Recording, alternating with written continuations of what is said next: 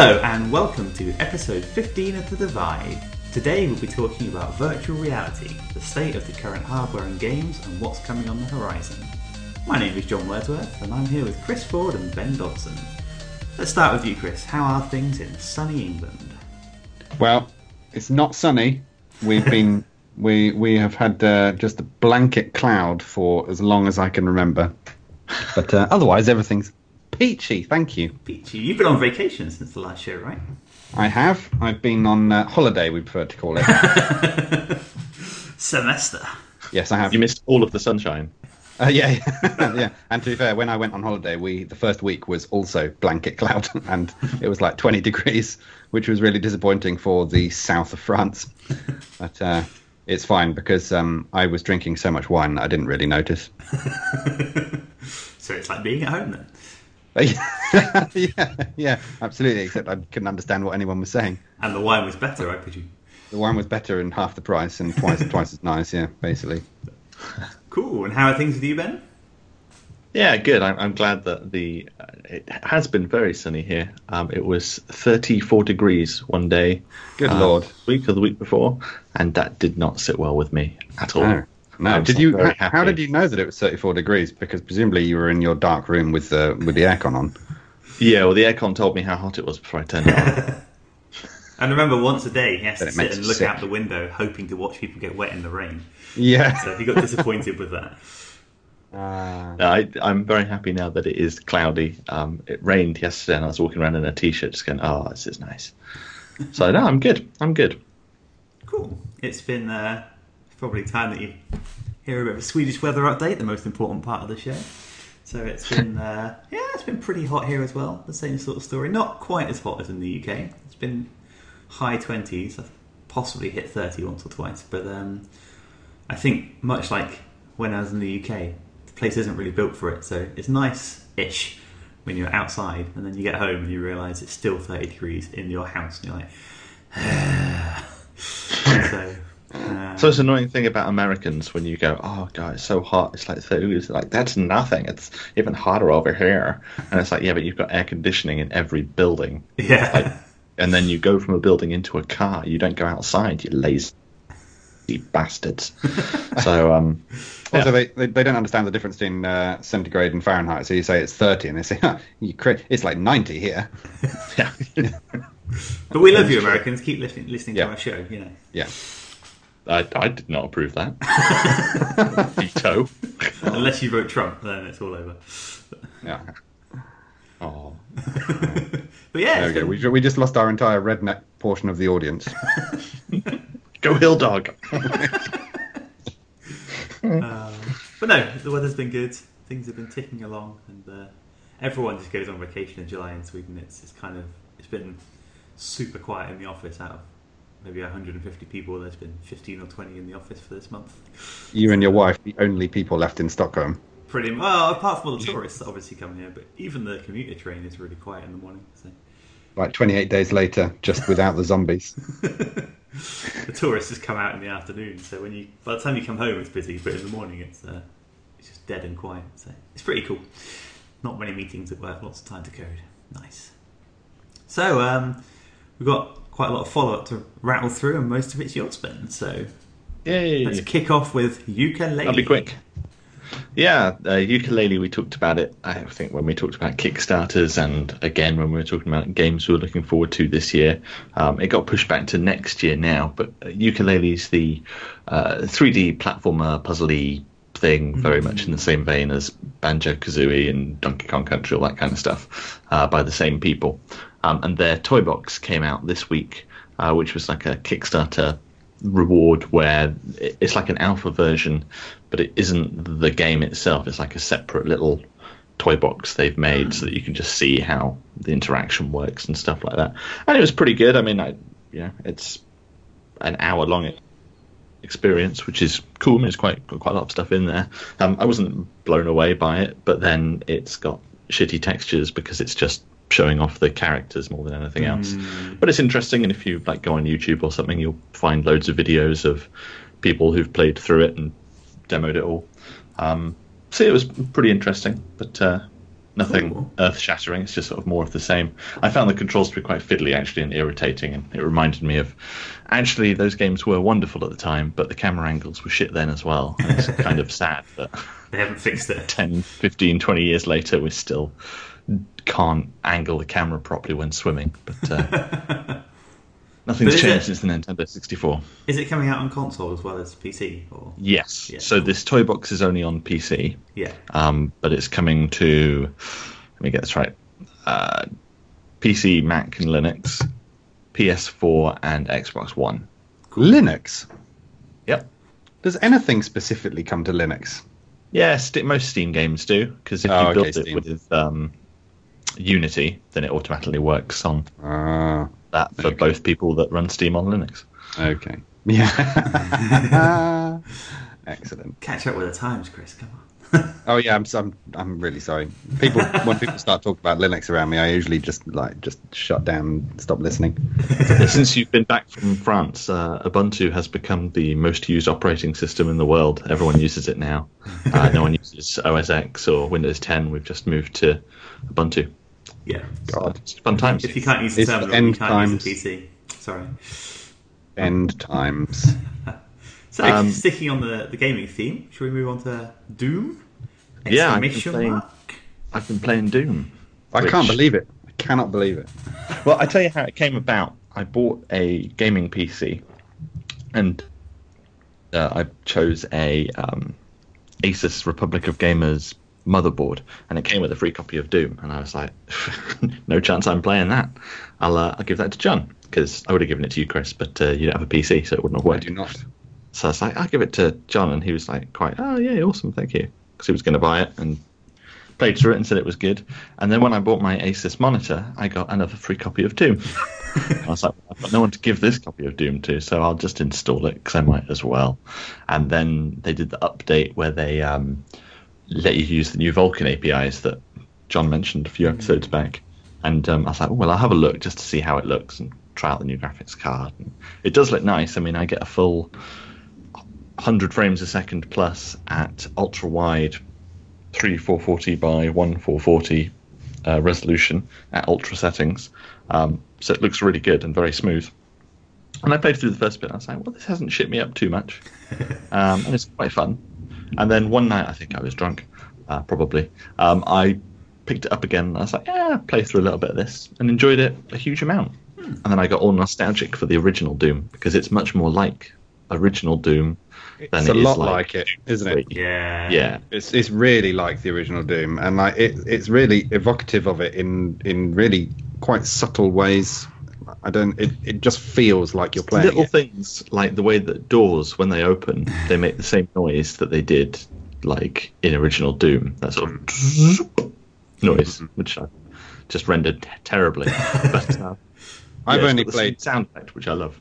I've only played the, the demo, which I only discovered it a couple of days ago that there was a demo on, on PS4, so I downloaded it. And I I I just enjoyed it so much. I will definitely be picking that game up and playing it through because, although uh, from what I understand, I'll be leaving the uh, the multiplayer alone. oh well we played the multiplayer last night We did, yeah. We gave it a quick run. i say last we? night but this morning it was 2.30 this morning We uh, a quick a quick hour before sleep, but it was um, it was actually not that bad. It was that's pretty good it was fairly hollow. I mean, it's not going to compete with Battlefield and Call of Duty and, and Titanfall, but it's a classic arena run and gun shooter. You don't, your health doesn't regenerate. It's not about hiding up, you know, cl- crawling up the hill on your belly and trying to get a good sniper shot. It's just run around, jump around, and shoot bullets. So, in that sense, fun. it's quite fun.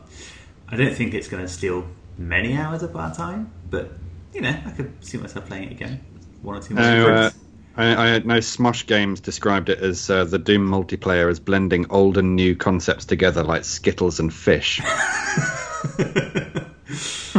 Yeah, I played the beta and I, I really didn't like that. I don't know if they've changed much or if it's just because I played the single player now and I'm not as shit. But um, yeah, it's Oh, alright. But the single player is where it's at. I mean, I certainly wouldn't recommend buying this game for the multiplayer. But No. The single player, it's really good. And maybe it's not worth the full asking price if you're just going to get 12 hours of single player out of it. But when it's half price, I, yeah, I, there's no reason not to drop 25 quid in it. Um, No. Yeah. It's such That's pretty good. Classic action. I like the it. fact that uh, there's a nice part in every level. Um, there's a secret, uh, very, very well hidden secret, where a door will open somewhere, and then you actually go back into classic Doom. So it's got like all the classic Doom textures, apart from the monsters and your gun slash hand, um, and that's pretty cool. Nice. Just run around in like a classic with all the old fashioned barrels. Yeah, just a nice little touch, a nod. But Yeah, so it's pretty good. So I'm I'm enjoying that much more than I thought I would, and it hasn't shit me up too much. definitely more action than horror. Like in Doom Three, it went a little bit horror-y, trying to get all the jump scares. and Yeah, stuff. Doom Three was not for me. I think if there No, are jump me. scares in this, there are not many of them. Are, there's like one or two maybe intentional ones, but most of them are just, oh shit, there's guys behind me. so it makes you Yeah, I've jump, also- not because it's a horror scenario. I've also been playing it um, in two different ways. Um, I play it on my PC where I've got the ultra wide screen using the keyboard and mouse, like right up against the monitor. Um, and then I also sometimes play it downstairs in my living room. I stream it to the Nvidia Shield, and then I'm playing it on a 4K screen with a coffee table in between, which is what Chris recommended. Yeah. so things don't shit me up so much. You're- Um, and that's pretty good. Yeah. Cool. That's Doom then. That's yeah, worth buying at half price, I think. So right, let's keep on the gaming theme for one more bit of follow up. And I think it was the last show again when we mentioned the Xbox One S, which is the slimline Xbox One coming out Yep. very soon. Um, not to be confused with the Xbox codenamed Scorpio, which No. is the allegedly 4K one coming out next year. This is the interim Xbox 1.5. and it's yeah, it's essentially the Xbox like Slim. I think that's probably the main. I mean, just to make it more confusing, it does support 4K output, but not 4K gaming. Um, No, and to confuse that even more, it does have an improved processor, but that's so that you can get high dynamic range in some supported games on a 4K screen. So if you have a HDR 4K TV and you play uh, Forza Horizons 3, then you get HDR, which so you get nicer color balance. But only in that game, and only if you've got the compatible TV and all the rest of it. Blah blah blah. But that improved GPU doesn't help at all in any other games. They'll be exactly the same. There is some upscaling. So allegedly, playing if you've got 4K TV and you play a game on the Xbox One and a game on the Xbox One S, it should look better on the Xbox One S because that's upscaling it rather than your TV doing the upscaling. Um, so it should be better unless you've got a crazy expensive TV with a really good upscaler. Um, but apart from that, I mean, the only real benefit is that, that it adds 4K support for apps, so things like Netflix. Um, which I mean, if you've got a 4K TV, it probably already has Netflix in it. Mine does. Um, and then it adds a 4K Blu-ray player. Now, the interesting thing about that is that the Xbox One S should start around 250 pounds, maybe 260, 270 for the 500 gig model. Most 4K Blu-ray players start at 350, 400 pounds just for the Blu-ray player. so it's a, an amazingly good deal if you want a 4K Blu-ray player, and you can play games on it as well. Yeah, I guess. So um, I've, uh, I've sold my Xbox One, and I've ordered my Xbox One S. and I guess you've Are done you- that are you- primarily for the 4K Blu-ray experience, right? Because you've got a 4K TV. Yeah. So I will. Well, it's, see, it's stupid because I'm probably unlikely to buy any 4K Blu-rays really because they're like 25 quid each, and I could just you know torrent them. Um, so unlikely to do much of that, although I might do a bit. Um, but I kind of want the uh, HDR stuff for some of the games that I play. Um, hopefully, Titanfall 2 will support it because that's the only game that I play on the Xbox One anymore. But uh, I guess we'll I, I guess a big part of like when you've got a 4K TV, you want to be able to play 4K Blu-rays. I don't know. It seems like the right thing to Yeah. have underneath it, the option to play it, even if you only ever end up playing like two of them. Um, Yeah, exactly. Because you'll probably One of the find some in a bargain bucket, like not super cheap or anything, but they'll be seven pounds for some random film that you used to like, and like, yeah, I might as well buy that 4K just to see it in 4K. Might be a One of the other nice two, things but- is that it comes with it comes with their new controller, um, which uh, has got like a textured grip, which is nice. Um, but then it also works with Microsoft's proprietary Xbox wireless technology, but also with Bluetooth, so you can just use it as a Bluetooth controller with anything that supports Bluetooth controllers, which is kind of nice because it just makes it a bit easier to use that controller in other places. Yeah, I think I'll probably be getting yet another Xbox One controller for that reason because it's nice to have. I've got, well, I don't know, I've got my Elite plugged into my my PC, but when you've got something which has a wireless controller, other Bluetooth controllers apart from the Xbox and the PS4 ones are fairly shoddy, aren't they? So Yeah, they are. um, for sure. so it's nice to be able to use it on maybe an Android Shield or something as a streaming.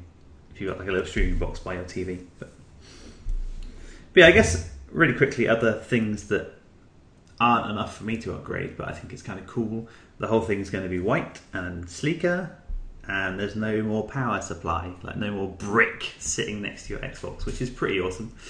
Um, Yeah, the box is forty percent smaller, which is like, oh, that's pretty cool. But then it's more impressive because the old one was the massive box and then a massive power supply. So it's even smaller than than that. Not that that really matters, because I mean it's pretty to stick it behind the back of the TV anyway. Who cares? But But it is nice. I mean, especially if you wanted to, I don't know, take it with you somewhere and play games with someone else. You know, not that I do that much anymore, but I'm sure some people do. So So the upshot is, if you're in the market for an Xbox One, then it's a good update. If it's if you're in the market for a 4K Blu-ray player, it seems good. If you've already got an Xbox One, then there's probably not much point. And if you're waiting for 4K gaming, buy a PC. so, yeah, that's a good good summary. Thank you, Ben. So um, move away from gaming for a little bit before we swing right back with the VR sledgehammer. Uh, in the last show, we talked about WWDC primarily, and I believe Ben, you have been using some of the betas on your, I was going to say phone, but various Yeah. devices, I guess, phone and watch, and maybe it'd be worth having a quick update, primarily to see if uh, you've had any issues and whether it's safe for other people to upgrade. yeah, I'm running iOS 10. Uh, we're on beta 3 now uh, on my iPad Pro and my iPhone 6s, and not really had any problems. The only problem, and I know Chris is going to jump on this, is that my Bluetooth doesn't work terribly well now. but then that's because, to be fair, most iOS betas seem to break uh, the Bluetooth for Yep. LE stuff. So, like Bluetooth headphones work fine. There's no problem with that, and like Bluetooth for AirDrop, that's all working fine. But like connecting to my Hydrate Spark water bottle, which finally came, um, doesn't work anymore in iOS 10 because it's buggered that up, and like my uh, Flic buttons don't work now because Uh, iOS 10 has sort of broken it all. Um, so that's the only issue that I've had in terms of the iOS itself. Is you know working fine. I've not noticed any massive battery drain. There was in I encountered a bug in Photos in the first beta, which drained my battery, but that was a one-off thing. Um, so now it's all fine. But the main reason I updated my uh, phone wasn't for iOS 10 because I'm not really that fussed by the changes within iOS 10 itself. Uh, it was more for WatchOS 3 because you have to update the iPhone to get the update for that, um, and that's great. It's a, a huge change for the Apple Watch. Like it's so much faster. Um, and little things like yesterday, I discovered something that was probably in the keynote, but I just missed it, uh, which was uh, John sent me a, mes- a message yesterday, and then I saw it had a scribble thing, so I was just going to write "boo" on like a little scribble on. I thought it was going to send like the drawing, but it didn't. It like turned it into the characters, so actually, like I could draw the letters and then it converted them into text, which was pretty cool for like a short That's short cool. message. Yeah, I remember seeing that in the keynote, and it's uh, really nice because whenever I want to reply to a message on my watch at the moment, I, if I do, it's either a canned response or I try and talk, but that doesn't always work out great. um, No, there's some situations where you don't want to talk. mm, so it's really nice to be able to just, yeah. just ty- yeah, write five characters because that's you know five or ten characters is usually enough to get your response across for like later or yes, no, etc. So, Yeah. But I mean, overall, um, for both, it seems like a solid update. Um, I mean, my recommendation is always to people don't update your primary phone because you will screw it over. Um, even Yeah. with the public betas, like I can see why they did the public beta thing because people were buying developer accounts just to get the stuff and then complaining. Um, so I can see why they've done that, but I kind of wish they hadn't because people upgrade and then they complain when stuff doesn't work. And it's like, well, this isn't a Google beta. This is a proper beta whereby it's full of bugs and it will not work well for everyone. So you really shouldn't do it on your primary phone. I mean, I, I do it on mine because I don't actually use my iPhone that much. I mean, I work from home, so I don't go out so much. It's always plugged in, so if there is battery drain issues, it doesn't affect me as much as it affects other people. And I don't really use many apps that aren't the standard ones. So it's never really a problem for me as it can be for other people. Uh, But the biggest annoyance, the thing that gets me most is that I, and it's such a basic thing that Apple could patch, is I don't understand why they let people leave reviews on the App Store with beta versions of iOS. Like someone using iOS 10 should not be able to leave a one star review on an app saying, oh, it crashes on launch." Because it's like, well, yeah, it probably will because the APIs have changed and stuff isn't working. Yeah. So that irritates me. You get a whole load of one star reviews this time of year from people with beta updates. That's But it pretty seems poor good. for So, uh, app developers as well. It su- sucks for you guys. Yeah. Yeah, it's, uh, it's pretty shit. But that's, you know, that's the App Store. Yeah. Cool. So um, yeah, so it's a, it's a good update. But, um, I mean, I just wait until September. Unless Yeah. you're really desperate to see the new notification center. I've been resisting pretty hard, and uh, we do the same dance every year. I'll just wait to release, and then at some point around either be- between beta one and beta four, I, I upgrade, and I have resisted so far. Um, but I think I want my new Watch OS now, so I might do it this weekend. Yeah, the WatchOS is good. Got to wait long enough for at least the first version to go through, because that's usually the one that's okay. Sometimes they drop a doozy halfway through, but normally the first one or two are the ones that murder your battery, and then they get over that. But I ran it on my iPad If- since beta one, and the battery, if anything, it's well. I mean, it feels the same. I, maybe it's better, but it feels the same. You know. Um, so If you um, install WatchOS 3, um, one bug that I do have is in beta 3, time travel just doesn't work. So Ah. if you use the little side scroller, just nothing happens. It's like, okay, fine. so there, there are bugs. yeah, Uh, I mean, that well, might well be in the known issues thing that they give out, but uh, yeah, yeah, yeah. it was a good update. So Cool. Awesome. it'll be good in September. Nice. So, Chris, I've seen a couple of uh, comic-related items on the show notes, and I'm assuming they're from you. Well, yes, it's a good assumption to make. Um, I just thought I'd run through just a couple of updated things. I mean, it's obviously been quite a while since we have last spoken, so there's been quite a few changes. Obviously, DC's rebirth thing is uh, is in full swing. That's been going for about two months now. Um, uh, did you read it in the end, John? I haven't yet, but I'm going on. A take, I'm going on a trip next week, so I'm May actually it came out. yeah. I put it on my iPad to read on, on a flight next week. So So I will uh, I will once again skip over the, the big things that I, I w- wanted to talk about, but there's a, a couple of uh, not necessarily uh, strictly comic book based things that I was going to mention for DC certainly. Um, uh, first of all, is that uh, Geoff Johns, who is uh, he has been like the chief creative talent behind DC's comics branch, uh, and he's been responsible for a lot of the things that have have helped to push DC Comics sort of forward over the last ten years or so. Um, and certainly the re- the whole rebirth initiative, I, I believe, is his is his baby. Um, but he's just been announced officially as being, I think, the head of DC's entertainment division now. oh, cool. Um, he obviously, I mean, I think this probably came in the wake of Batman versus Superman, which didn't get splendid reviews. uh, but he's been, he has been responsible for things like the Flash TV show, um, which is, you know, I, I think it's excellent, and it's certainly got a big fan following. Uh, so yes, he's basically just he is now the man in charge of of DC movies. Um, I don't know what that what this is going to mean for the comic book arm uh, because I think he's been a fairly driving force in all of the good things. Um, but I think it, it, it can only be good news for the DC films probably because I think like he's really passionate about about all of the material. So I don't think he would let a bad movie go through. Although I think he was fairly responsible for writing Green Lantern film. So uh, who knows? We all make mistakes, eh? yeah, yeah, yeah, absolutely. Um, another thing um, which I noticed, uh, it just flashed up on my on my uh, screen actually uh, as I was as I was browsing, is that um, you know the Supergirl TV series? They are for the second se- season. They they're actually putting Superman in, Ah, uh, which I thought was odd because they they've kind of been really doing this dance of. You know the TV and the and the and the films are separate, but we're we're using all the different characters. Um, you know, we're not doing any crossover. And then I think as as soon as they've decided that they're going to make a Flash movie, as well as having a Flash TV series and have it be the same version of the Flash, I think that's just opened the floodgates. And so they there's they've released a photograph of whoever's going to be playing Superman, and the the costume is pretty much identical to um, forget his name now. Who's playing Superman in the films? Ha, um, Henry Cavill. I'll believe Uh, you. is that right? so like the it, the costume is is pretty identical. So I think I'm not really sure how they're playing it, but I think they're they're starting to span out now into into a different tact of saying, well, we've got we've got parallel universes, one being the TV branch and one being the movie branch.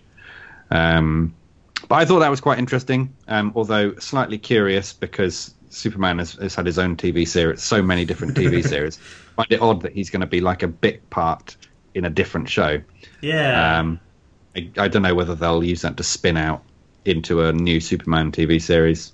yeah, maybe or they're not. testing the waters a little bit and they're going to see if, what the reaction's like before they realise whether they want to make their own show or not for him. Because I mean, I mean, I never actually watched the the Lois and Clark series, but I know that that was hugely popular in the '90s, wasn't it? And um, I did actually.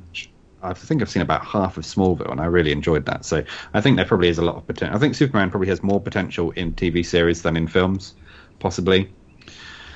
Um, but who I think that you, you could say that for a lot of these comic book guys, probably. Yeah, yeah. It's, an episodic format, isn't it? That's the whole point. And it's more like a comic where you can get Yes. a, a long, ongoing stories and relationships instead Yeah. of just a one-off. Yeah. Yeah, absolutely. Um, moving on to Marvel. Marvel has uh, just a, just a couple of, of mentions here. Marvel's doing their big event of the summer at the moment, which is Civil War Two, um, which when it was announced, it sounded like it was just going to be dreadful because the Civil War, which was now ten years ago, I can't believe it. Wow. It was it was it was a really good arc. Um, Yeah. And it, it obviously had some repercussions that, that were felt in the comics for probably like five or six years. Um, but now they so they've got that going on. But they they've got some they're doing some really controversial things like um I don't know if you are aware but it's it's it's been all over the internet so it's not really a spoiler thing. But Captain America has for like about 2 years been completely depowered and been an old man. Um, and they've recently repowered him but in the, I think he was repowered by the cosmic cube. And um, when it repowered him it changed his past or something. But anyway, basically now Captain America is a sleeper Hydra agent, which is the, which is pretty controversial. Like the I think they had like Captain America Steve Rogers issue one. And it was just everyone's like, "Yeah, it's Captain America," and then at the end, he pushes a guy out of a plane and just says "Hail Hydra," and, and everyone, the internet just exploded. Like, uh, so that's a controversial thing. And also, I don't know if you've seen, but they are Marvel Comics seems to be getting rid of Tony Stark. Um, Nobody's really sure um, how or why or where he's going, but they've made a big thing of saying that um, he's basically the the the role of the Invincible Iron Man is being given over to I think like a 16 year old girl or something. Yeah, I saw that. I Hmm. saw the. Uh, That is true. yeah, I saw Right, that, they've- which is ironic. done- it's- yeah, She's still going to be called Iron Man. yeah. I know. um, The Iron Lady would make so much more sense. yeah, I know. Um, but they've they've obviously recently they did uh, they they replaced Thor. They put new Thor in, um, and and that's uh, and that's been Jane Foster who was a character in Thor. She's been going, I think, Have for you maybe. read- have you read any of that? I haven't, but I understand that it's excellent. Oh, cool. Uh, apparently, it's one of it's Marvel one of Marvel's best series has been the the Jane Foster Thor run. Oh, nice. Um, they are actually doing a series at the um, at the end of the secret well during the Secret Wars arc that happened last year, I think. One of the th- where where all of the universes collapsed into each other. One of the things that happened is that Ultimate Thor, I think, died, but his hammer was was lying was knocking around. So I think the old old Thor, who is now depowered, is um, is going to end up getting Ultimate Thor's hammer, and so he will be rethawed. But um, Ah, cool. I think yeah, rethawed. He's I been think, frozen. uh, He's going to be. yeah, yeah. I think Jane Foster is going to stay as main Thor. They've obviously uh, uh, you've got Hydra, Captain America, but they've they put um, the Falcon character, Sam Wilson, has been acting as Captain America again for about two years. So it's it's it's it's understandable that they replace Iron Man as well. But um, just an interesting decision to take the because I mean I think part of Iron Man, part of the Iron Man character is the industrial billionaire playboy sort of thing. So they're taking it in a totally different arc. Um, and also, Doctor Doom's getting his own Iron Man armor as well. I believe he's going to become also Iron Man. Fair enough. Um, so yeah, that's just a couple of Marvel things. Um, also, I just noticed that Comixology are having a massive sale on on Star Trek comics, so I might pick up the Star Trek Green Lantern crossover, which is two ninety nine at the moment. that, that fuck? can only that, that can only be excellent. Star Trek Green Lantern. Oh man, I want to read that. I know, yeah. I'm gonna. It's it's got to be better than when they did the Doctor Who Star Trek: The Next Generation crossover comic, which was pretty bad. I Um, own a copy of that. Do you? I do. I own two comics. That's one of them, and the other one is the issue of Spider-Man when he meets Barack Obama. yeah. Excellent. So excellent, excellent comic. Yes. Um, yes. The uh, I didn't think that the Doctor Who Star Trek crossover was it, it wasn't awful, but it it was also pretty cheesy. So I haven't actually read it, but I do No. own it. uh, so that's all for me on comic updates. There was just one thing that I wanted to mention, super brief, um, and it's it's kind of an update. I, I was listening to another podcast in the week. Um, uh, developing a development podcast, and it's it's one that has quite a big uh, listenership, I believe. But um, one of the one of the hosts on that was just talking about how much he loves playing Stellaris at the moment, and I think of John, uh, who Awesome. obviously acting engine lead on that, and so I, Oh, I had a little burst of pride as I was driving into uh, driving home. Acting is right. That's Yeah. really cool. Oh, always nice to hear those stories. That's really cool. You Yeah. have to tell me what the podcast was called. Yeah, I will. Well, I think it was the JavaScript Jabber podcast. I think. Cool. Awesome. So yeah. I have one brief comic book update. Yeah. Oh Some yeah. horror. I watched Deadpool, Oh yes. Awesome. and you enjoyed it. and I enjoyed it massively. Yeah. It is awesome. It was, yeah. uh, it was excellent, but that's mainly because I like Ryan Reynolds. So It breaks a lot of film molds. It's really good that film. I love it. yeah, it's good. Good film.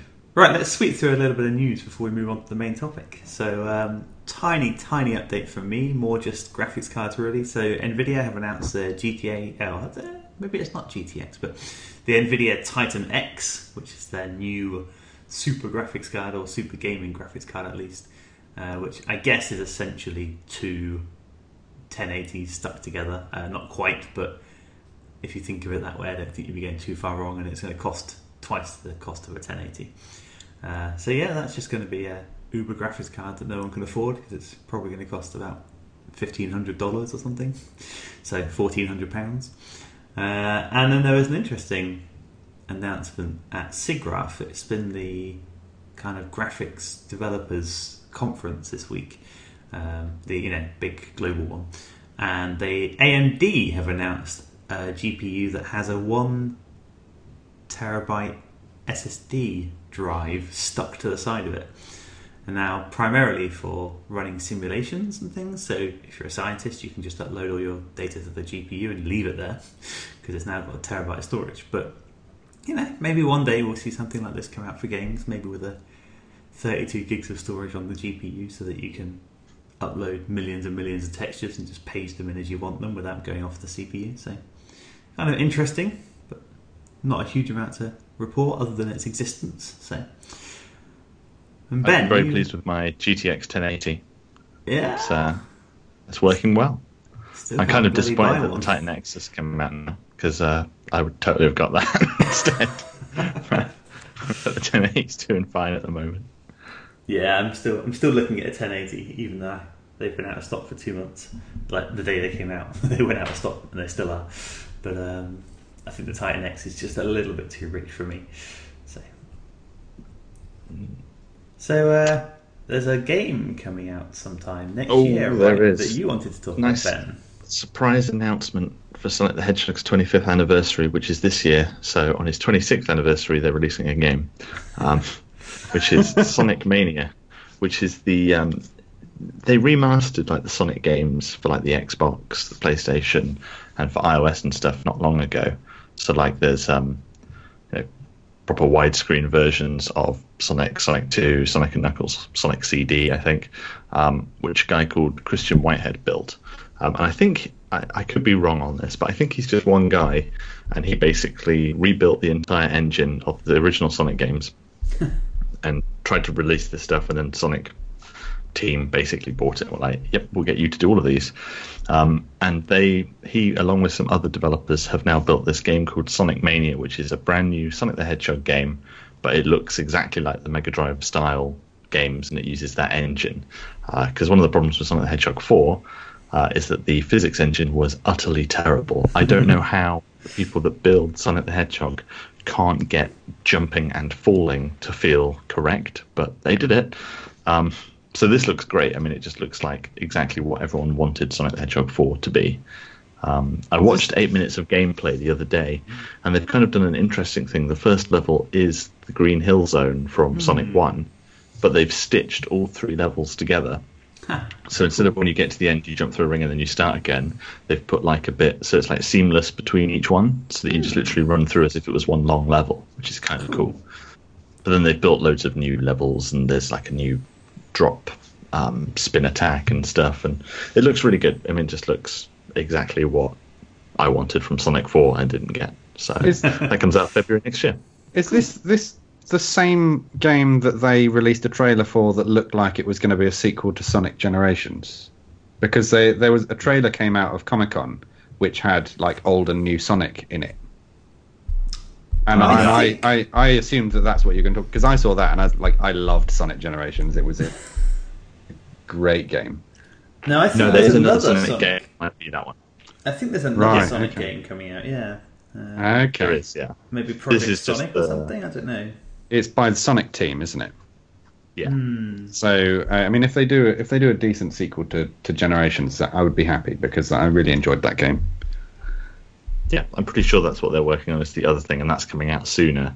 And then this was like the surprise. Okay, cool, awesome. To celebrate 25 years, and it's uh, yeah.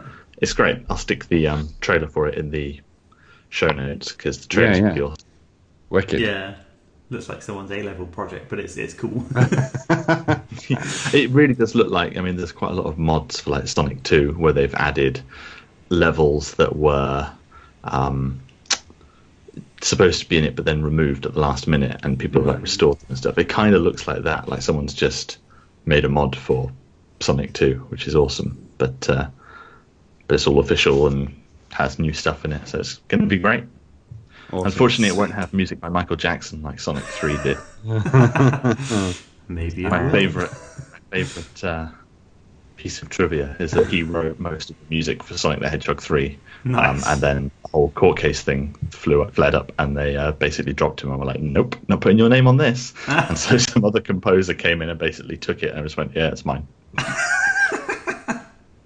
But you can like listen to like some of the songs in it, like uh, I think it's the fourth level in Sonic 3, which is like the casino one. It's got like a little bit in it, which is exactly the same from the famous Michael Jackson song Jam. it's like identical.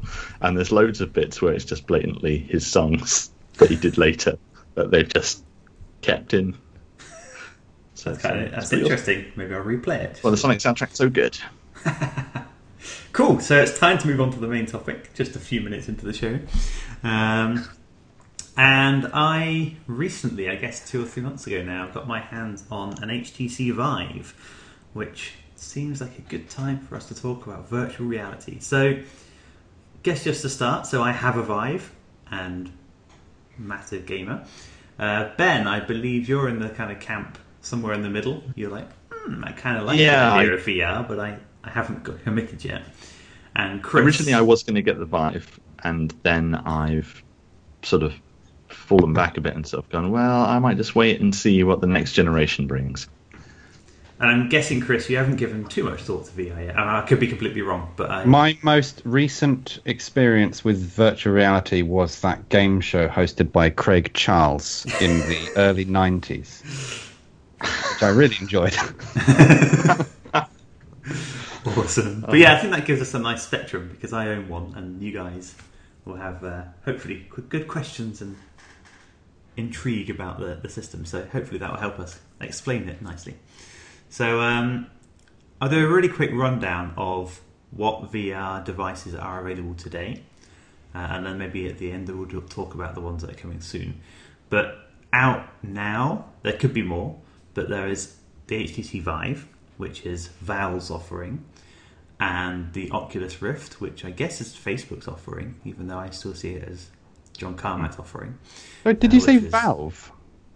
Yeah, so, Yeah, uh, Valve and HTC. They did the HTC. HTC Vive. Oh right, I didn't realise that. I mean, obviously HTC are doing the hardware, but Valve, Mm. uh, basically the driving force behind it. So, um, Okay, interesting.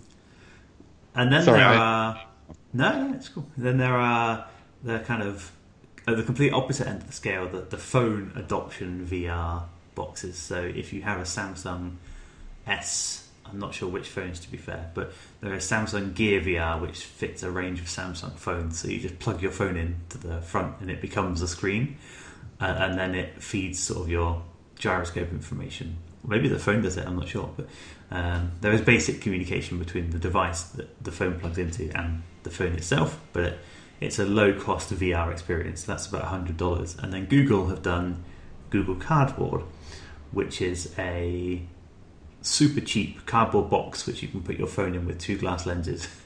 Uh, and I actually got one of those a month or two before my Vive just for shits and giggles.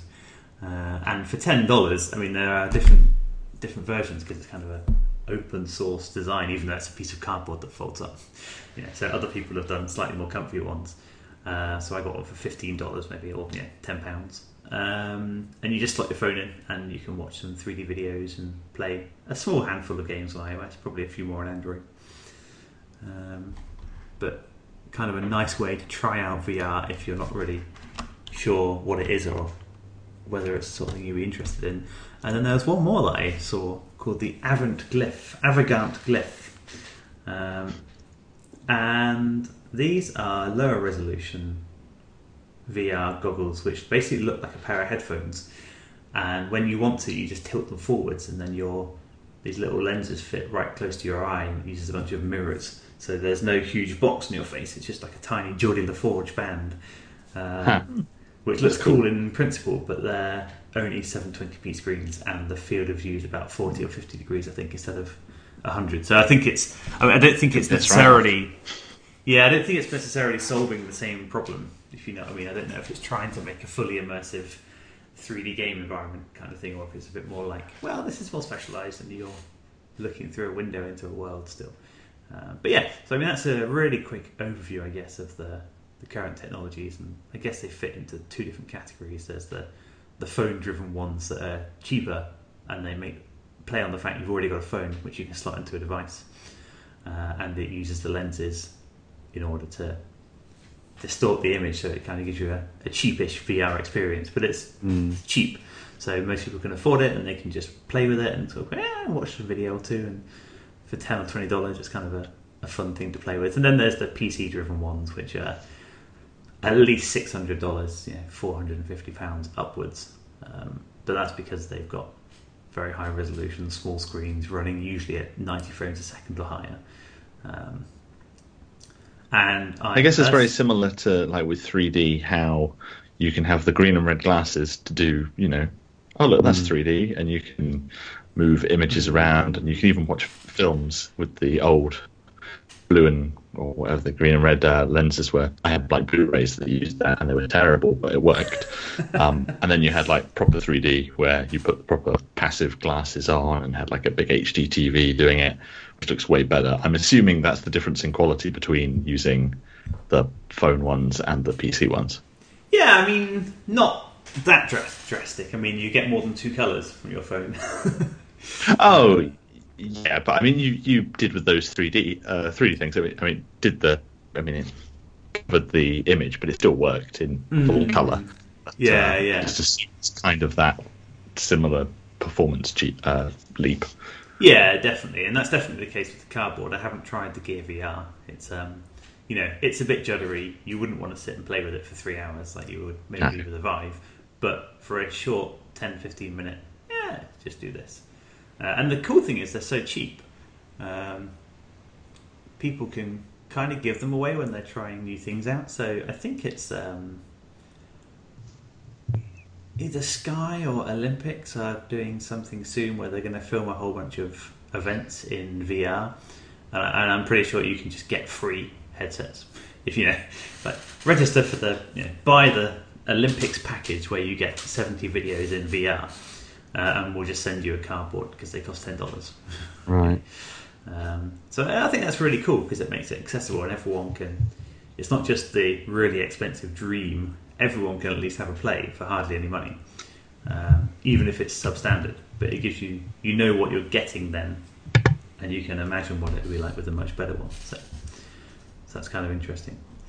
But um, yeah, so I've got the I've got the HTC Vive. I'm going to call it the first edition because there's hints that there might be some refresh coming with some tweaks.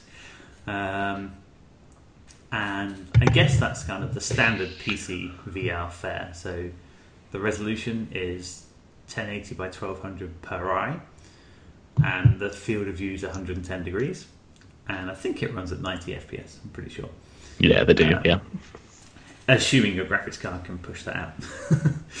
yeah. I mean, that's uh, that's the maximum it'll run at. yeah. So my 970, I can tell it struggles sometimes. I, I'm eagerly awaiting a 1080 so that I can play a few of the experiences I've played with hopefully a bit less uh, juddering and motion sickness. Um, How does it actually make you feel sick? only one game has made me feel sick, and that was a racing game. And I'm not sure if that's because of my bad driving Right. or low frame Yeah. rate or both. Uh, and you know, I mean, I've I've been in cars with bad drivers and I haven't felt sick. So Uh, the real Scared, question is, but John, not have you ever been sick when I've driven you? no. And There we go then. a It's not your pretty- We've nearly died twice. We have, and I didn't feel sick or really scared in both scenarios. There's a worrying thing. which was the driving game then? Uh, Project Cars Right. supports um, supports VR now. It's something which they've added on. Right. And, Okay. um, From what I Just- understand, if the frames per second in like, uh, if it's something where you're literally moving around and you're fairly Hmm. close to it, if you're going at less than 90 frames a second, you will get motion sickness because Right. the brain doesn't believe what it's seeing because it's Right. you can see the obvious glitches and so it's very be immersive. Like you you don't notice it when you're looking at it necessarily. Like some people can't distinguish between like 40 frames a second and 90 but your brain can and Right. you'll just sick.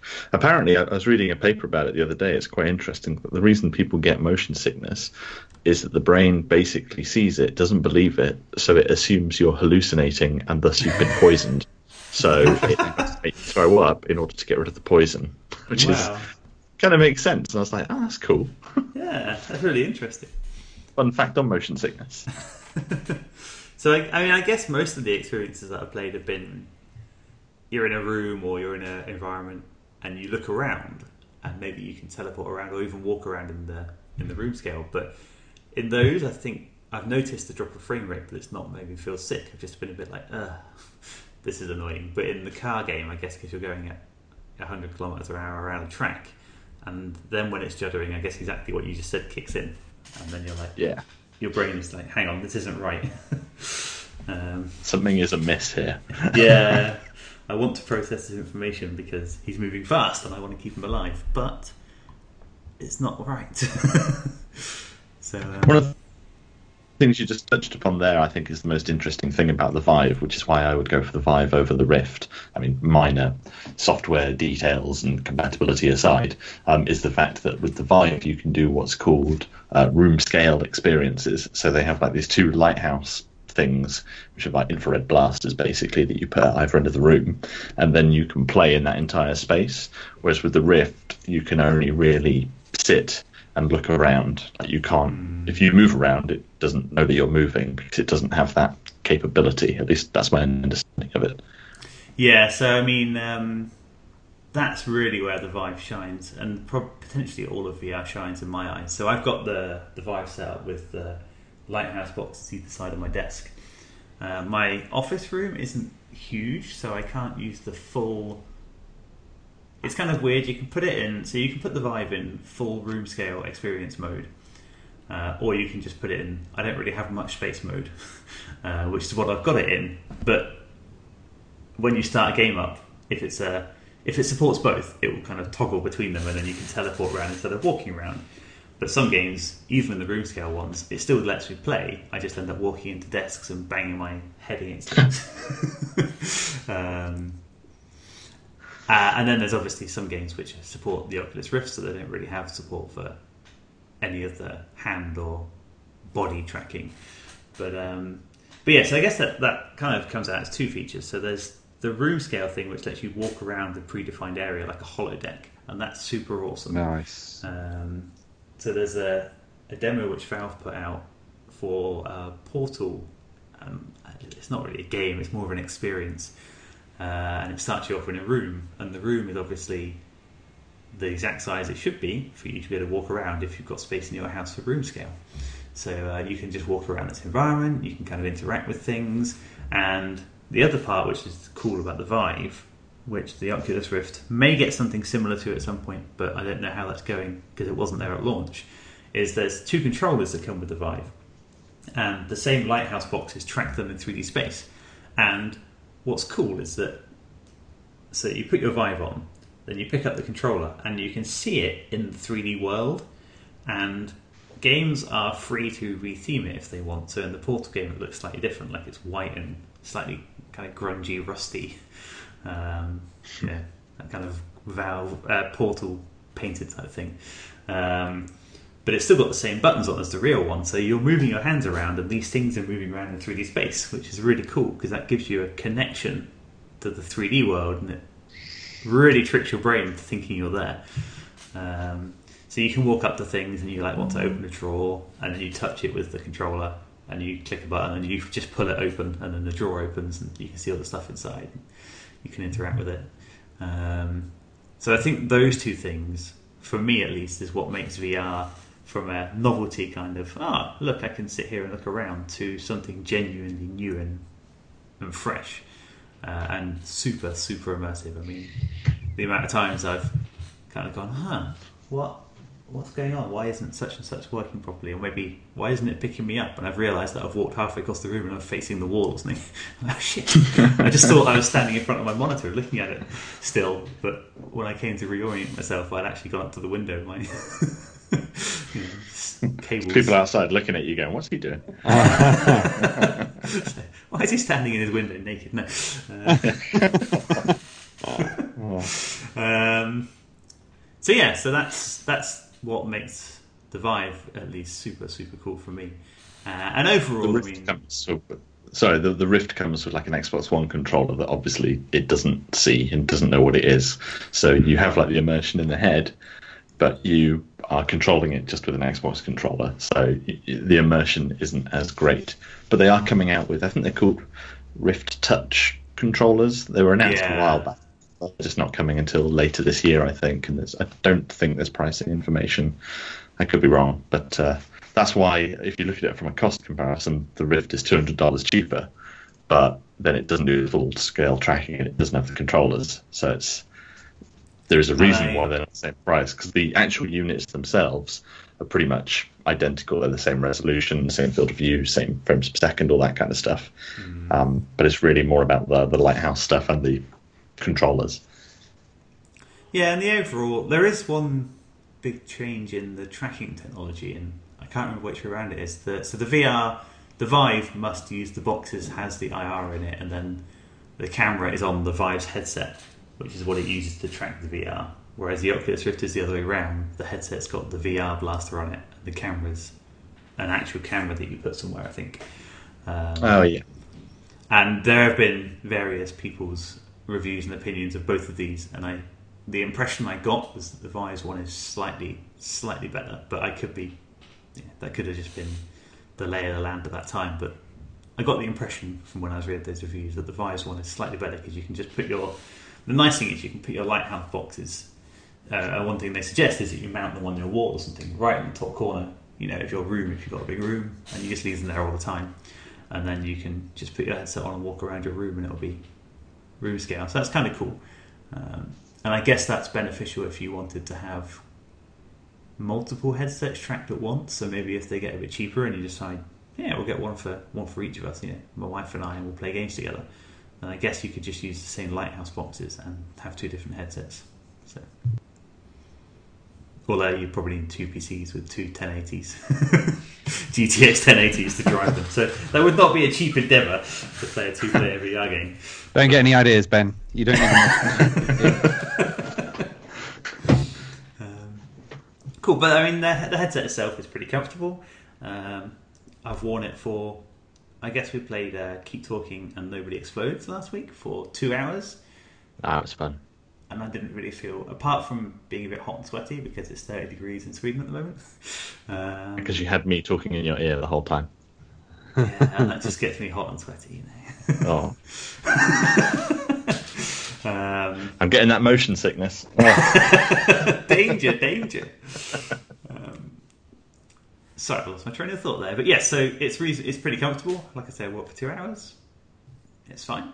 Didn't really feel like I had a problem wearing it, and it's very responsive. I mean, when you've got a game that's running at ninety, you're moving your head around. That there does not feel like there's any lag, and I guess that's critical. If there was lag when you moved your head around, I think the whole thing would would just not exist as it does today because it wouldn't have got any traction. So uh, you know, you spin your head around really fast, and it feels like it's got no delay. I mean, I guess there is a frame at least, um, you know, ten milliseconds or something, but you don't really notice it. So, so that's pretty awesome. So, thought we could talk about a few of the games and experiences that I've played so far. Uh, we, Ben, you and I played last Tuesday, I believe. Um, keep talking and nobody explodes for a couple of hours, and that is a game. Probably the first time we've gamed online where you didn't actually need a computer, right? No, Um, I um, it's pretty cool. Uh, I've been wanting to play it for ages. Um, and basically, one of you is defusing a bomb. You'll be in a room with a bomb, um, and then the other person has the instruction manual for how to defuse bombs, and they'll talk it you through it, but they can't see it. Um, so I've got like a 25-page manual printed, um, and I just sat in my office just chatting to you through like a microphone. Like, I couldn't see anything, um, and then you're in virtual reality with this bomb trying to defuse it before the timer runs out. And it was a lot of fun. Hmm. Sounds Very like a good game for people with virtual reality to play with their poor friends. It's Like you can you can be the manual guy. I'm always the manual guy. So I'll read you like one of the uh, uh, puzzles, one of the basic ones. So there's like uh, on the subject of wires. Uh, so John was like he'd see like a little module which had a number of wires on it. So then I like, ask like, how many wires are there? So it's like okay, there's uh, five wires. It's like if the last wire is black and the last digit of the serial number on the case is odd, then cut the fourth wire. Otherwise, if there's exactly one red wire and there's more than one yellow wire, cut the first wire. Otherwise, if there are no black wires, cut the second wire. Otherwise, cut the first wire. and so it requires a lot of him describing everything that he can see and like here's the serial number, here's what's on the side, here's the color of all stuff, so that I can then read through this list and be like, uh, okay, yeah, you should probably cut the second one. And then he cuts it and it starts counting down faster. I'm like, oh, yep, sorry, that was the wrong one. cut the first one. and it was uh, it was a lot of fun, especially when it gets more complicated. Um, I mean, we only played it for two hours, but uh, later on, there's um, things called needy switches where Will basically, whilst I'm trying to work out how to do something, he'll be having to like press a button repeatedly every 10 seconds because otherwise the bomb will go off that kind of stuff um, it was it was pretty good from my side but you should probably describe from your side what it was like i guess Yeah, so I mean, you can play it without VR at all. So uh, you, you can you can indulge your poor friends if you want to.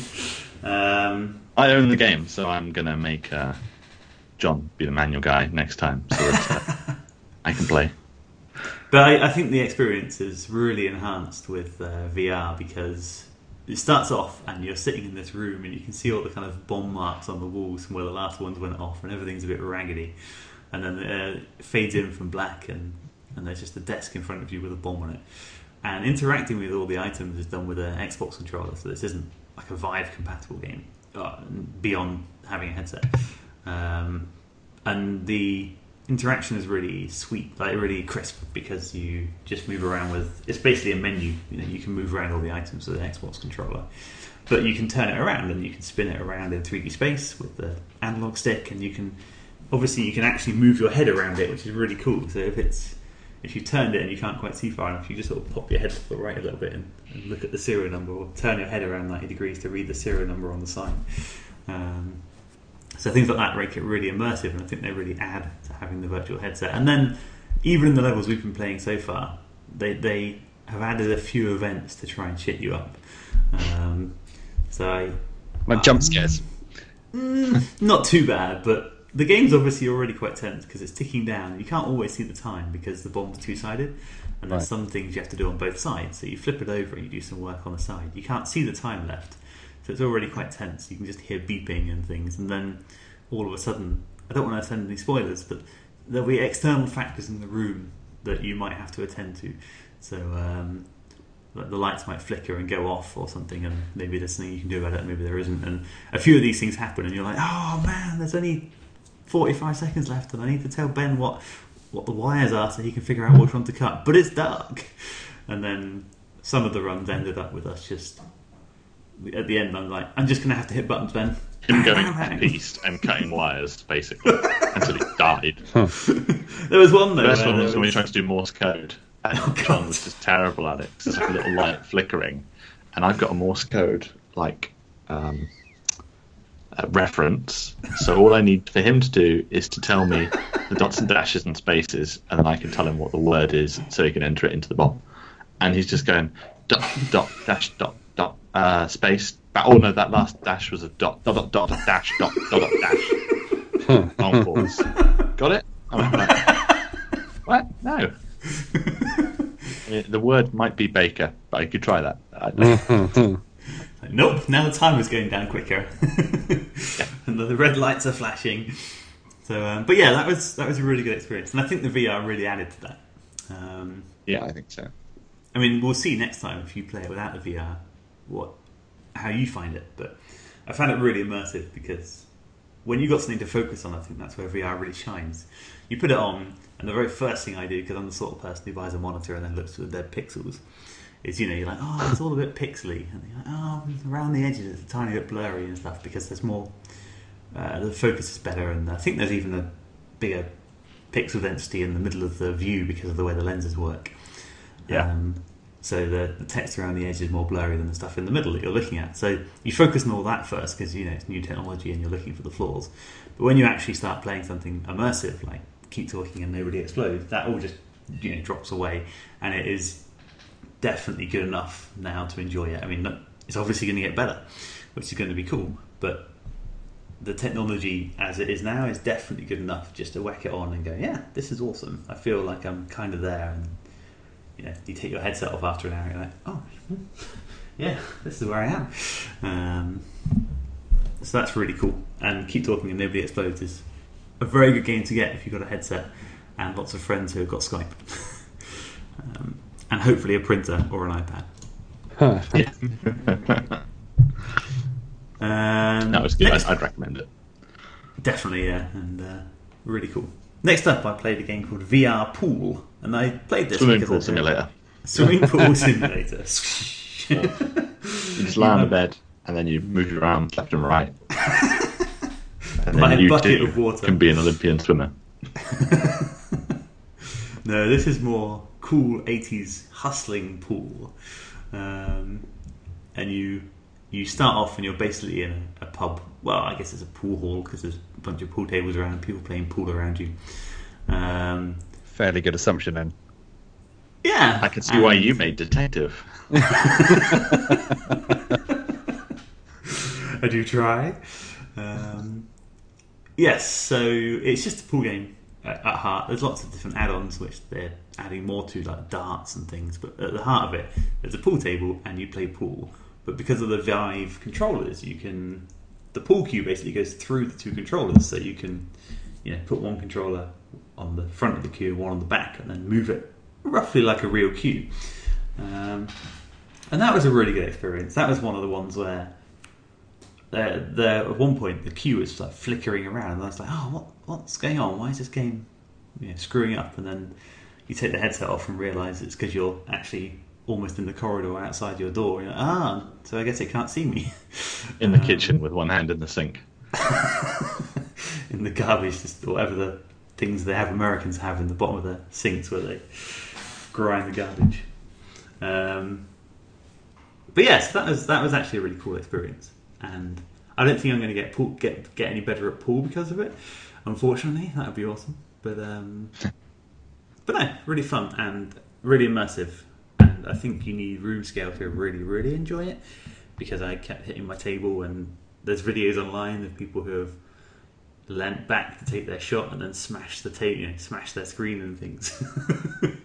really easy to Yeah, do I, that. I like the fact that you've got this technology where you can literally do anything you want in virtual reality, and so you can like defuse bombs, you can drive fast cars, you can play around in the portal lab, and so instead you play pool when you could literally just, you know, play pool.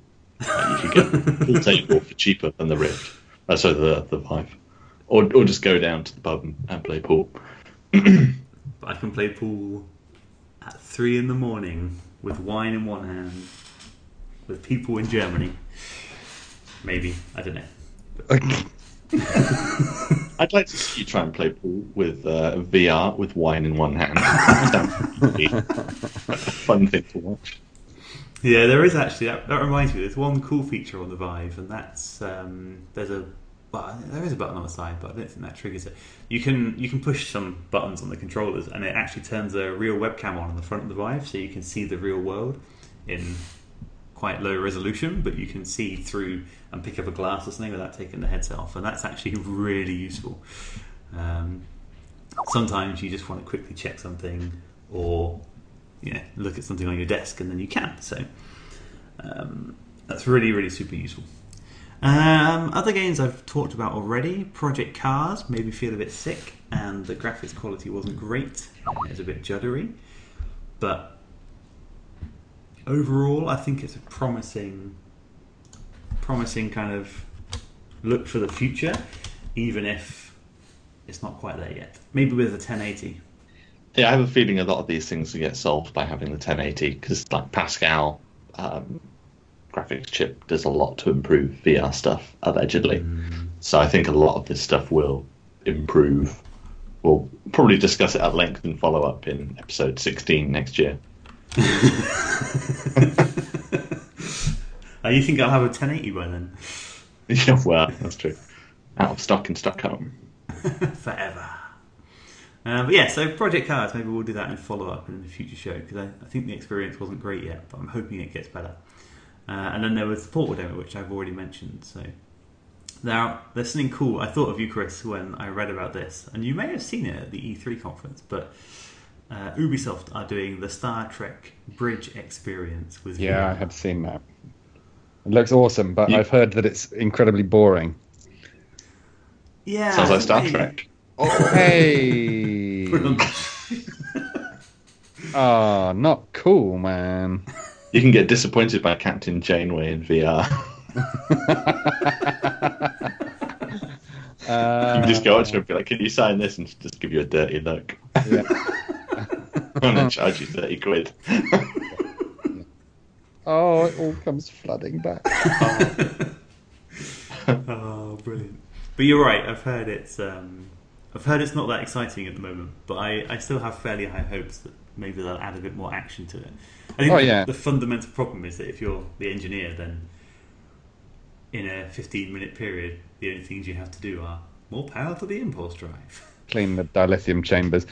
Uh, in fairness, if I was going to have an actual Star Trek experience, I would much rather sit on the bridge as it's just flying through space, not being attacked by the Borg and stuff. So it's uh, it's it's an actual proper simulator of what you would like Star Trek to be like if it was real. Because it would be fairly unpleasant if you were if you were playing Bridge Crew and there would like Borg teleporting in front of you and coming after you. I think I don't think that would be a pleasant thing at all. you, the achievement is you sat in the captain's jet for four hours and nothing happened. Yeah, Achievement unlocked. Exactly. Yeah. But yeah, I'm quietly hopeful that one day in three years' time, when VR is more accessible, and, uh, and this game's been out for a while, it's, it's evolved. That the three of us can maybe do a you know do a show from the bridge. That'd, That'd be awesome. That'd be really good. Pen it down for the divide. Forty-seven. Episode uh, twenty.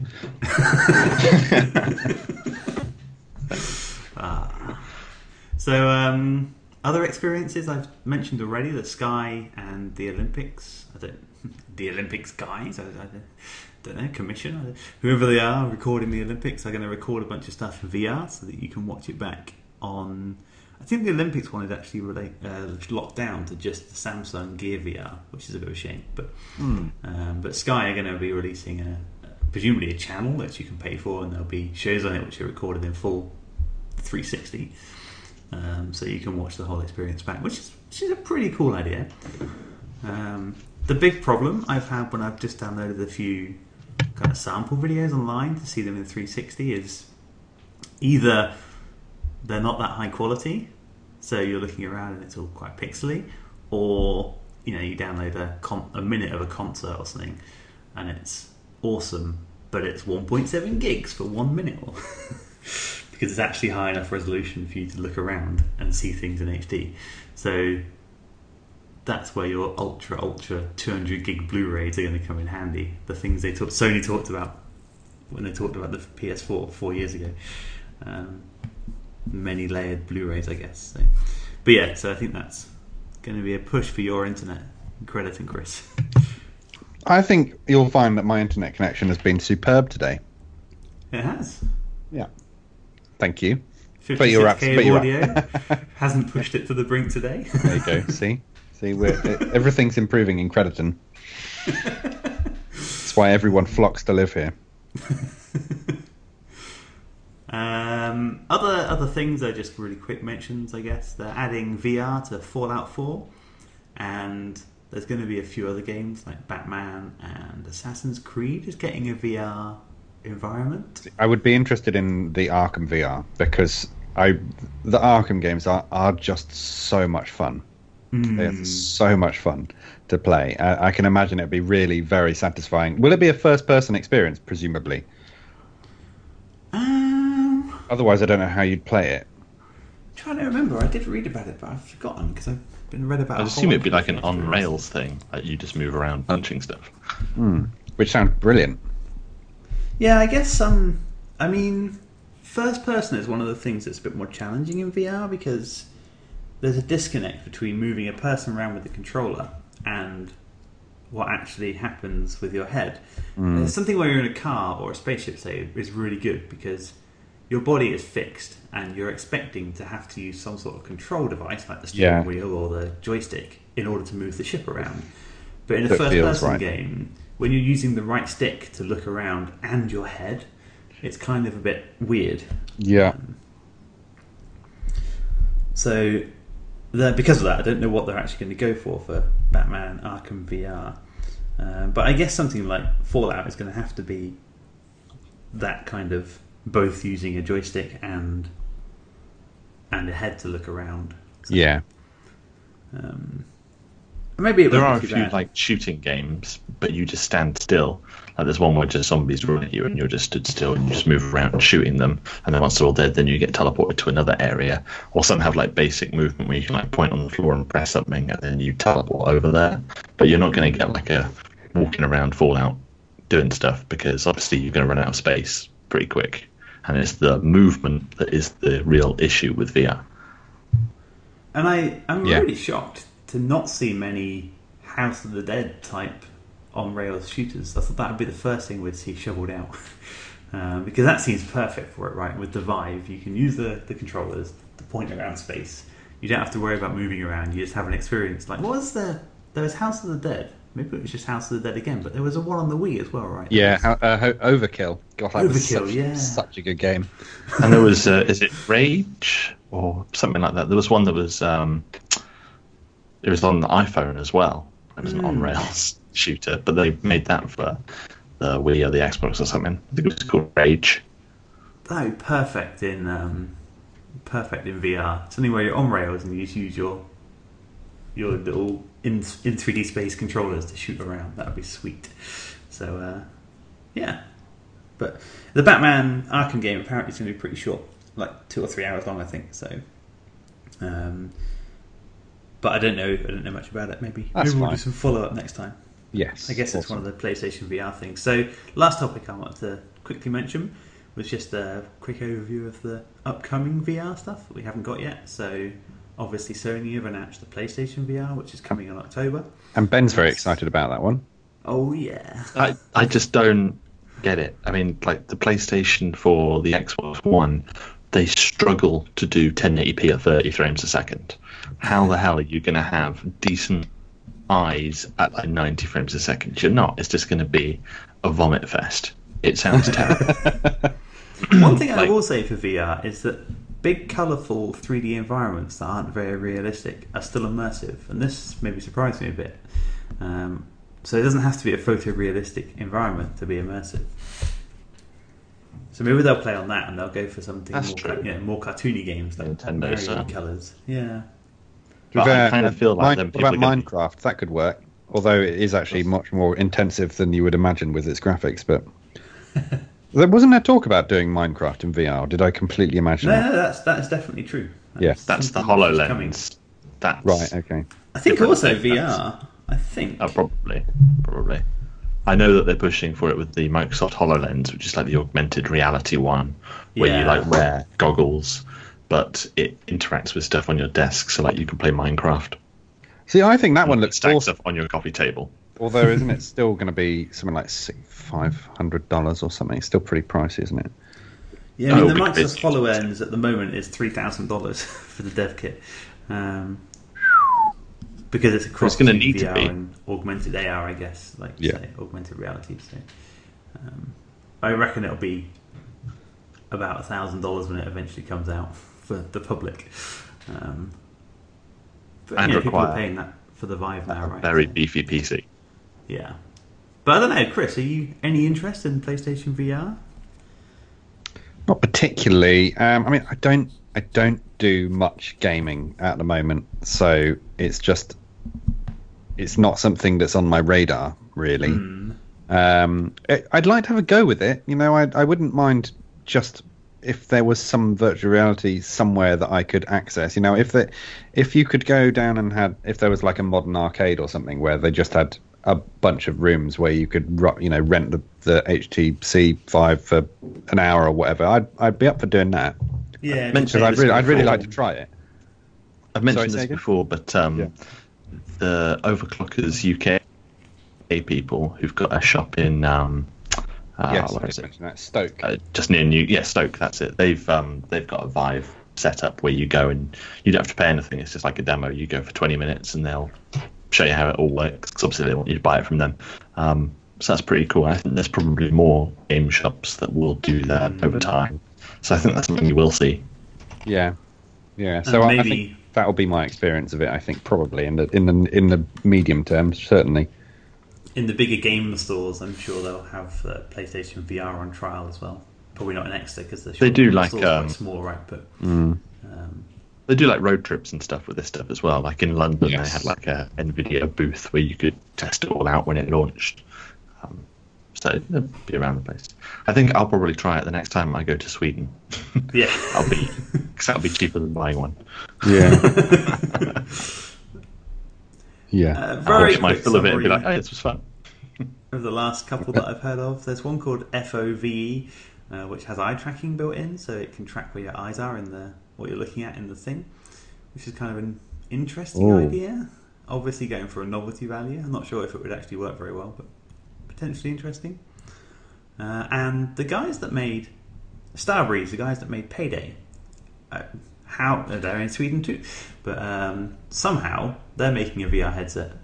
It just seems like a weird thing for a game company to, to back, but they're making it with Acer, Acers, and it's going to have 5,120 pixels by 1440, and they so they've got I think it's four screens inside, four almost 1080p screens, kind of turned on their side, I guess. Um, That'd be fun driving that at 90 frames a second. yeah, but I think the idea is that there, it's going to be a lot wider field of view. So instead of just having 110 degrees it's going to have 200 degrees. So maybe the screens on the edge won't have such good quality. But, but yeah, so that's um, that's basically a summary, I guess, of, of where VR's going and what's coming out soon and what we have now. So, any final comments from either of you? I think um, I mean it sounds sounds great. I definitely want to try it out, but I Yes. think I'll probably wait for the next Vive before I plump for it and sort of see what games come out. Because at the moment I've not seen anything that I'm like I definitely want to play that. I mean there are a few things like I probably would you know fly around and Elite Dangerous for a bit in VR. Um, I'd probably play Keep Talking Nobody Explodes, and I'd certainly do the Portal demo and a few bits and pieces. But there's nothing that's making me want to drop dollars on VR. Um, but if the new one comes out and it's like a slightly better resolution, a bit more comfortable fit, maybe a slightly slightly wider field of view, um, then I can see myself definitely getting one at some point. Uh, but it's not. I'm not. I- I'm excited to try it, and I can see it's definitely going to be the future, and there's going to be all kinds of cool stuff with it. But it's not quite there yet. Yeah, and the price is only going to go down, right? Would In three years' time, it will be $500 for the, the new Vive, which will be twice as good. So, Uh, I, I'm I'm like just to reiterate, I'm I'm I am looking forward to it being, uh, you know, um, a thing where you can you a, a service, you know, where you can go out and and use it because I think it there's potential. There's a lot of potential for it to be like something that you could do as a group activity. Maybe I don't know how many games there are where multiple people can play at once, but they will presumably be coming as well. So you know when you can when when you get to a day where a few of you can go into a room put on headsets and play some interactive game that'd be awesome yeah, that would be really cool. And they'll probably. I did see one um, VR game where it's you can basically play any board game, and I can see that in the future. The three of us, when we want to play D and D, we just go into virtual reality to do it, and then you can Yeah. all be sat round a table, just looking at each other as if we were That'd be awesome. together. Yeah. being that that sounds awesome. Yeah And, I and one day, when the resolution's good enough, it you know might even be reasonable to work in it and just have a essentially 360 display around you. um, if the resolution was twice what it was now, you could probably actually work on it and just have, you know, essentially an unlimitedly big monitor. Um, It'd be kind of cool.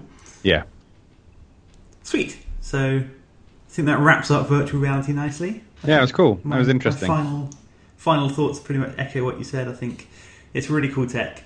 It's probably a bit too expensive for what for most people at the moment because there's not a huge range of experiences.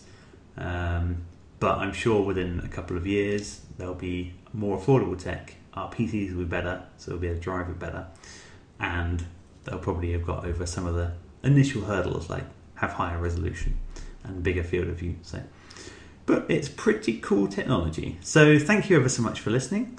Don't forget to check out our website www.thedivide.co.uk and you can send us any messages on Twitter at Podcast Divide. Let us know what you might want us to talk about in an upcoming show and we'll consider it. Um, and please leave us a review on iTunes. Thanks again. Bye.